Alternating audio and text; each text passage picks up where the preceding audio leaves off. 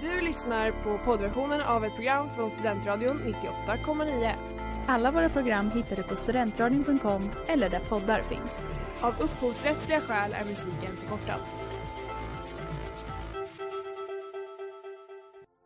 Letar ni efter någon som verkligen kan hudvård? Då är Lemors Clinic något för er. Vi erbjuder våra kunder estetiska behandlingar för hudförbättring, hudföryngring och revitalisering. Hos oss kan du bland annat behandla dina akneär och vi erbjuder även laserhårborttagning. Ni hittar oss på Skolgatan 49 eller på vår hemsida lemors.se. Välkomna! Smeds, Cross och Entreprenad är en stolt sponsor av alla sändningar och program här på Studentradion 98,9.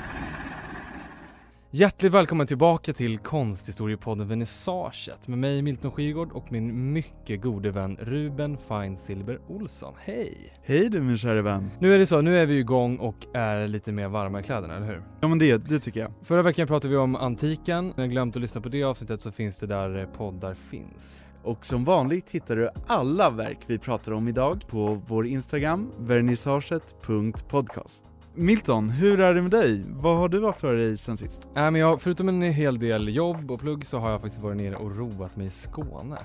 Så jag har eh, bara haft det gött, umgås med vänner, ätit och druckit och haft eh, väldigt härligt måste jag säga. Gud vad trevligt. Så det blev faktiskt en, eh, bland annat blev det faktiskt en tur till Skissernas museum i Lund. Och för er som inte känner till Skissernas är det ett helt fantastiskt konstmuseum som är nischat åt eh, den konstnärliga processen. Så man hittar helt enkelt en massa skisser och modeller och sånt där. Det tycker jag är jättekul. Och sen blev det dessutom en kort tur till Köpenhamn där jag gick på Statens museum för konst och såg en massa skojig måleri. Men vad kul, vad hittade du för något då? då? Eh, ja, men bland annat så hittade jag ett gäng målningar från den danska guldåldern. Det vill säga konst från 1800-talets mitt, 1800-talets andra hälft. Mm. Och jag är, alltså, jag är helt barnsligt förtjust i dansk guldålder, så det var absolut en lyckad tripp. Men du då Ruben, hur är det med dig? Du befinner dig i Frankrike. Ja men det stämmer, jag befinner mig just nu nere i Provence och strosar runt i antikmarknader och besöker vingårdar dagarna ut i ända. Något museibesök har det däremot inte blivit för just min del, men däremot har jag kikat på Montagne Saint-Victoire, vilket är ett stort berg utanför Aix-en-Provence som Paul Cézanne älskade att måla av. Aj, aj, aj, det låter ju inte illa. Passande också med Cézanne med tanke på dagens ämne, nämligen impressionismen. Jajamän, nu kör vi! andra, tredje. Hur mycket får jag för kommoden i tidigt 1700-tal? 50 kronor, bättre kan ni. Förlåt, jag har 75. Den här är superintressant. Och den är rolig att sälja på auktion. Ska vi säga 200 kronor? 900, 1000, 1100, 1200, 1300, 1400, 1500, 1600, 1700, 1800, 1900, 2223. konst av hög kvalitet och nivå. Lite som Rembrandt eller? Ja, men ska vi dra igång dagens ämne då, impressionismen? Vi kanske ska börja med att försöka ge oss på en liten definition av hela den här rörelsen. Ja men det tycker jag. Vill du börja? Vad betyder impressionismen för dig Milton? Mm. Impressionismen är ju en konstriktning som uppstod i Frankrike på 1860-talet och fungerade som en slags reaktion på den tidigare realismen och den figurativa konsten. Tidigare sökte man alltså skapa realistiska bilder och det här kom att väldigt snabbt förändras i samband med impressionismen.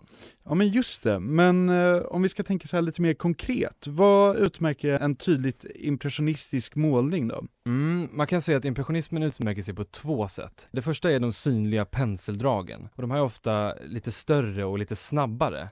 Och den andra hur ljus och skuggor används. Man skulle kunna säga att impressionisterna jobbade med olika uppfattningar om landskapet. Så istället för att liksom sätta sig ner och, och rätt upp och ner försöka återge landskapet så naturtroget som möjligt skapade impressionisterna en slags syntes skulle man kunna säga, en, en slags tolkning. och det här var ju den franska konstnären Claude Monet, som jag tror alla känner till först med. Ja men precis, och det här ordet impressionism betyder ju intryck, det är som på engelska impression. Ja, precis. Ska vi prata lite mer om eh, Monet? Vem var Monet egentligen? Kan du eh, beskriva? Ja men det tycker jag. Monet föddes ju in i en borgerlig familj i 1840-talets Paris. Men det är inte samma Paris med de stora boulevarderna och breda trottoarerna som vi känner igen idag, som lille Claude skuttade runt i. Nej, just det. Under åren före Osmans stora transformation av staden var Paris en av världens mest trångbodda och smutsiga städer. Monet skulle inte bli en långvarig Parisbo dock. Redan som femåring tog familjen sitt pick och pack och flyttade till den lilla pittoreska kuststaden Le Havre i Normandie. Mm, just det. Under uppväxten var Monet inte särskilt bra i skolan. Däremot var han bra på att rita karikatyrer, som han redan började sälja som 15-åring. Lång historia kort blev han uppsnappad av en äldre konstnär som heter Eugène Baudin. En konstnär som jag, ska jag ändå erkänna, inte kände till förrän jag gjorde research till det här avsnittet. Men jag är glad att jag upptäckte honom, för det är rätt så spännande att se denna, vad man nu ska säga, proto-impressionistiska konstnärens verk. Det är nämligen så att Monet tog väldigt mycket inspiration från Baudin, och då särskilt var plenärmåleriet det som verkligen kom att påverka Monets karriär och vid denna tidpunkt inte alls var särskilt utbrett. Ja, just det. För det, det är ganska svårt att föreställa sig en Monet utan det här friluftsmåleriet, känns det som. Ja, men ska vi förklara lite vad plenär eller friluftsmåleri innebär? Mm, absolut. En plenär betyder, det betyder ordagrant i det fria. Och det går helt enkelt ut på att man målar i naturen. Tidigare har ju konstnärer målat landskap i sin studio eller sin ateljé och inte framför själva motivet. Men det som medföljde var å andra sidan ett, ett väldigt harmoniskt måleri. Om man till exempel tittar på verk av konstnärerna Corot och eh, Gustave Courbet till exempel. Men förespråkarna för plenärmåleriet tyckte att det var på tok för perfekt och puttinuttigt kan man säga. Ja men precis, men eh, i samma veva som Monet tackade nej till att gå den prestigefyllda konstnärsskolan École de Beaux-Arts började han umgås med fler konstnärer som också tyckte om att måla i det fria. Mm. Nämligen Pierre-Auguste Renoir och eh, Alfred Sisley. Några som vid ett senare tillfälle kom att påverka konsten mer än någon kunde ana. Mm, men hur var Monets konst vid den här tiden? Hur såg den ut? Ja, för att eh, förvirra våra lyssnare ännu mer kan vi säga att den var väldigt lik eh, Manets konst.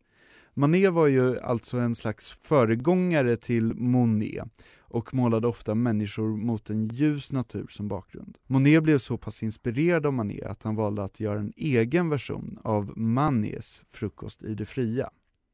Tavlan som bland annat föreställer konstnärskollegor som Courbet och Basile, men även Monets första fru Camille som sitter och picknickar i en soldränkt grön vacker trädgård, kom att bli en av de allra viktigaste av Monets tidiga verk. Verket, som eh, idag inte alls verkar så uppseendeväckande, var på denna tid helt banbrytande. Istället för att måla historiska eller heroiska verk som var på modet under det sena 1800-talet speglade denna målning den vardagliga människan. Och inte bara det, utan till skillnad från sin föregångare Manet valde Monet att avbilda dem som om ingen av de avporträtterade visste att de skulle hamna på canvas. Ingen av dem tittar nämligen mot betraktaren, utan alla är helt upptagna med något annat. Ja just det, för det är ju väldigt typiskt för till exempel Manet att liksom avbilda en helt naturlig scen. Men eh, kan inte du berätta för mig Ruben, hur och när kommer själva impressionismen in i det här? ja, det var ju när eh, Monet och Renoir började måla tillsammans som eh, man kan säga att impressionismen började födas. Något som började som oljeskisser med breda snabba penseldrag slutade med storslagna vyer över såväl stränder som städer och år 1874 ställde Monet ut Impression Soleil Levant, eller impression soluppgång på sin egen arrangerade konstutställning. Den utställningen kom att kallas för den första impressionistutställningen och gruppen fick det självklara namnet Impressionisterna. Mm, Ja just det. För kanske de, eh, det de, de allra flesta känner till när de, man tänker på Monet är ju de här kända målningarna som Monet skapade i hans trädgård i Giverny. Ja men just det. Men jag tycker, jag tycker lite att Monet är all ära, men jag tycker att Renoir är en fruktansvärt överskattad konstnär. Alltså absolut att han har på något sätt en, en, en viktig roll i konsthistorien. Men många av hans bilder är så, jag vet inte, sötsliskiga att jag får hål i tänderna bara av att kolla på dem. Milton, om man tänker på impressionismen tänker man ju i regel på Frankrike, men eh, finns det någon spridning till Sverige? Ja men det gör det faktiskt. De flesta svenska konstnärerna som anammade den här impressionistiska stilen gjorde det lite senare, alltså först en bit in på 1900-talet. Då impressionismen redan var etablerad och eh, kanske lite föråldrad. Ja men just det. Men en konstnär som eh, däremot tidigt fann inspiration hos impressionisterna var eh, Carl Fredrik Hill. Och han fick ju till ett väldigt speciellt uttryck i sina landskapsbilder under det, det senare 1870-talet. Så det var, ju, det var ju, kan man säga, för att C.Phil befann sig i Paris precis när de här impressionismerna framträdde med det här djärva sättet att måla. Med impressionisternas första utställning åren 1874, 1875, 1876 och det, det skapade ganska negativ kritik hos den svenska konstnärskåren i Paris. Mm. Men Carl Fredrik Hill tyckte om det här sättet och hämtade väldigt mycket inspiration från de här franska impressionisterna. Jag tycker C. Phils eh, motivval är särskilt symptomatiska för den allmänna impressionismen. Han var ju inte så värst intresserad av att måla historiska händelser eller viktiga makthavare och sådär, utan han intresserade sig för att skildra landskapet. Eh, precis som hans jämlikar i den franska impressionismen. Ja men precis, och en annan svensk konstnär som var tidig med att hitta inspiration från impressionisterna var ju också Anders. Precis. Vi kanske borde göra ett specialsonavsnitt snart. Ja, absolut, det borde vi Otroligt verkligen rolig konstnär och Ja. en av få som är så känd utomlands också. Ja, verkligen. Men i alla fall, under många av hans resor till London och Paris kom han i kontakt med många olika impressionistverk och inspirerades främst då av tekniken. Det vill säga de breda penseldragen och den stora rörligheten i motiven. Runt 1890 målade Zorn flera tavlor med stark inspiration från impressionismen. Den med kanske tydligaste inspiration är Impression du Londres som Zorn målade år 1890 när han var föga förvånande i London. Verket föreställer ett gatuhörn i ett regnigt London. Som betraktare ser man en kvinna som står otåligt och väntar på att få korsa över gatan där en hästdriven buss precis kört förbi och ännu en till ska snart också köra förbi. På restaurangen på andra sidan gatan trängs lunchgästerna i väntan på att regnet ska avta. Längre bak i bilden blir konturerna allt mer suddiga i den regnfyllda luften. Jag tycker att det här är en helt fantastisk tavla. Ja men jag håller verkligen med. Och jag tycker också att det är extra roligt att man, att det är så få saker som inte är beskurna. Ja men precis. Tidigare alltså, undvek ju konstnärer gärna att skära av byggnader och personer. eh, Om man liksom vill ha en helhet, man vill ju Mm. porträttera allt som man såg. Så det det. var ju en, ett bestämt motiv. Men det Zorn gör här, precis som impressionisterna, är att han inspireras av kamerabilder. För här börjar ju kameran växa fram och fotot växa fram. Ja men exakt. Och när man tar en bild på ett motiv, då är det ju saker, allting kommer ju inte med. så Nej, säga. nej. Så det tycker jag är väldigt intressant. Det blir en mer realistisk avbildning. Ja men verkligen. Precis. Men eh, Sverige ligger ju ändå hyfsat nära Frankrike och eh, det konstnärliga utbytet var ju ändå ganska lättillgängligt. Mm, mm. Finns det några exempel på konstnärer som kom från eh, länder som låg utanför Europa? Ja, det gjorde det. Alltså trots att impressionismen utgick framförallt från Frankrike kom ju konstnärer från egentligen alla världens hörn dit, eh, framförallt i Paris då. Mm. Jag tänker på den amerikanska konstnären Mary Cassatt som under sina tidiga år hämtade mycket inspiration ur det klassiska måleriet men med tiden närmade sig impressionismen och anslöt sig till impressionismens fjärde salong år 1879. För övrigt också en av få kända kvinnliga konstnärer från impressionismen. Cassatts första möte med impressionismen skedde år 1875 där hon i ett gallerifönster där eh, konsthallen hade hängt upp ett par pasteller av Edgar Degas och i ett brev sen nämner hon händelsen med ett ganska härligt citat tycker jag. Jag kan ju läsa upp det om du, om du känner Ja det. men absolut, kör. I used to go and flatten my nose against that window and absorb all I could of this art. It changed my life. I saw art then as I wanted to see it. Eh, och det är faktiskt det är lite kul faktiskt när det gäller kassett, för jag har en liten kassettposter hemma i mitt kök, i Ja min lägenhet. just det. Och den eh, föreställer en kvinna som står vid ett eh, diskställ och pysslar, så den står passande nog precis och blänger på mig varje gång jag står själv och diskar. Det är ju fantastiskt. Och jag, jag tycker själv mycket om kassatt och eh, en kassattmålning som jag gillar extra mycket är eh, Little Girl in a Blue Armchair från 1878. Bilden som visar en liten flicka som sitter rastlös i en stor blå fåtölj framför en hund som ser precis lika uttråkad ut är ett jättebra exempel på just en snapshot som Just vi det. pratade om tidigare, Ja. med kamerabilder, att det skulle efterlikna det. Mm. Och Cassatt har nämligen fångat ögonblicket precis innan den lilla flickan börjar glida ner från stolen, vilket ger verket såväl ett stillsamt som ett väldigt rörligt uttryck. Och man får också som betraktare också kika in bakom kulisserna i det borgerliga 1800-talshemmet, där flickor fick lära sig att sitta rakt och fint när de var bland andra, men som i denna bild slappnar av i sin ensamhet. Men ponera att du sitter och känner dig jäkligt sugen på att kika på impressionism på museum. Vart går du då?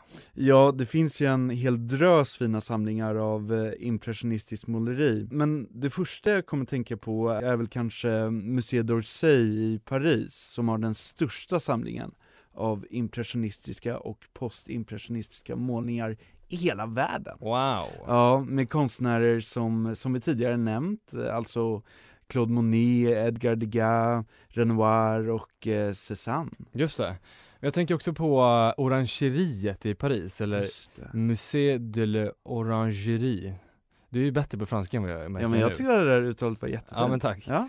Eh, och det- det, här museet hyser ju rum åt några riktiga guldkorn. Alltså jag tänker kanske framförallt på Monets Näckrosmålningar. Ja men just det, och det, det som är lite kul eller häpnadsväckande med eh, L'Orangerie är också att eh, väggarna är liksom skräddarsydda åt verken. Det finns ju ett antal eh, muralmålningar av Monet som är lite böjda, den är alltså inte helt eh, platta. Och eh, det här skapar ett eh, otroligt häftigt rum. Och man märker ju också att när man eh, går närmare de här målningarna så ser man att det bara är små färgduttar som Mm. när man backar bakåt bildar den här stora fantastiska bilden. Ja precis, det är ju väldigt symptomatiskt för impressionismen i största allmänhet. Om man Ja. är nära ett impressionistiskt verk Just så det. framstår det ju som jävligt kluddigt och Ja. liksom slarvigt och Men när man tar, går med lite avstånd ifrån det och ser det på långt håll Då blir det ju väldigt dekorativt. Ja. Det, det, det är liksom, förstår Ja. menar? Det framstår som väldigt, Absolut. som är väldigt genomtänkt. Ja, och jag, jag minns också att när, när jag som barn och mina föräldrar släppte med mig på, på konstmuseum så Mm. var alltid,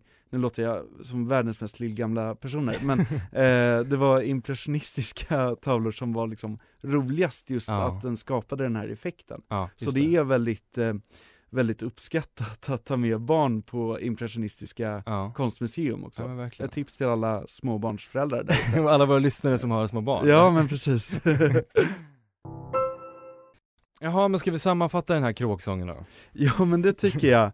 Eh, man kan ju sammanfattningsvis säga att impressionismen var eh, huvudsakligen en fransk konststil som etablerades under 1800-talets andra hälft och eh, präglas allmänt av eh, uppmärksamhet på ljuset och atmosfären och det här fria måleriska stilen. Ja precis, vi har ju de här två viktiga punkterna som jag till en början nämnde.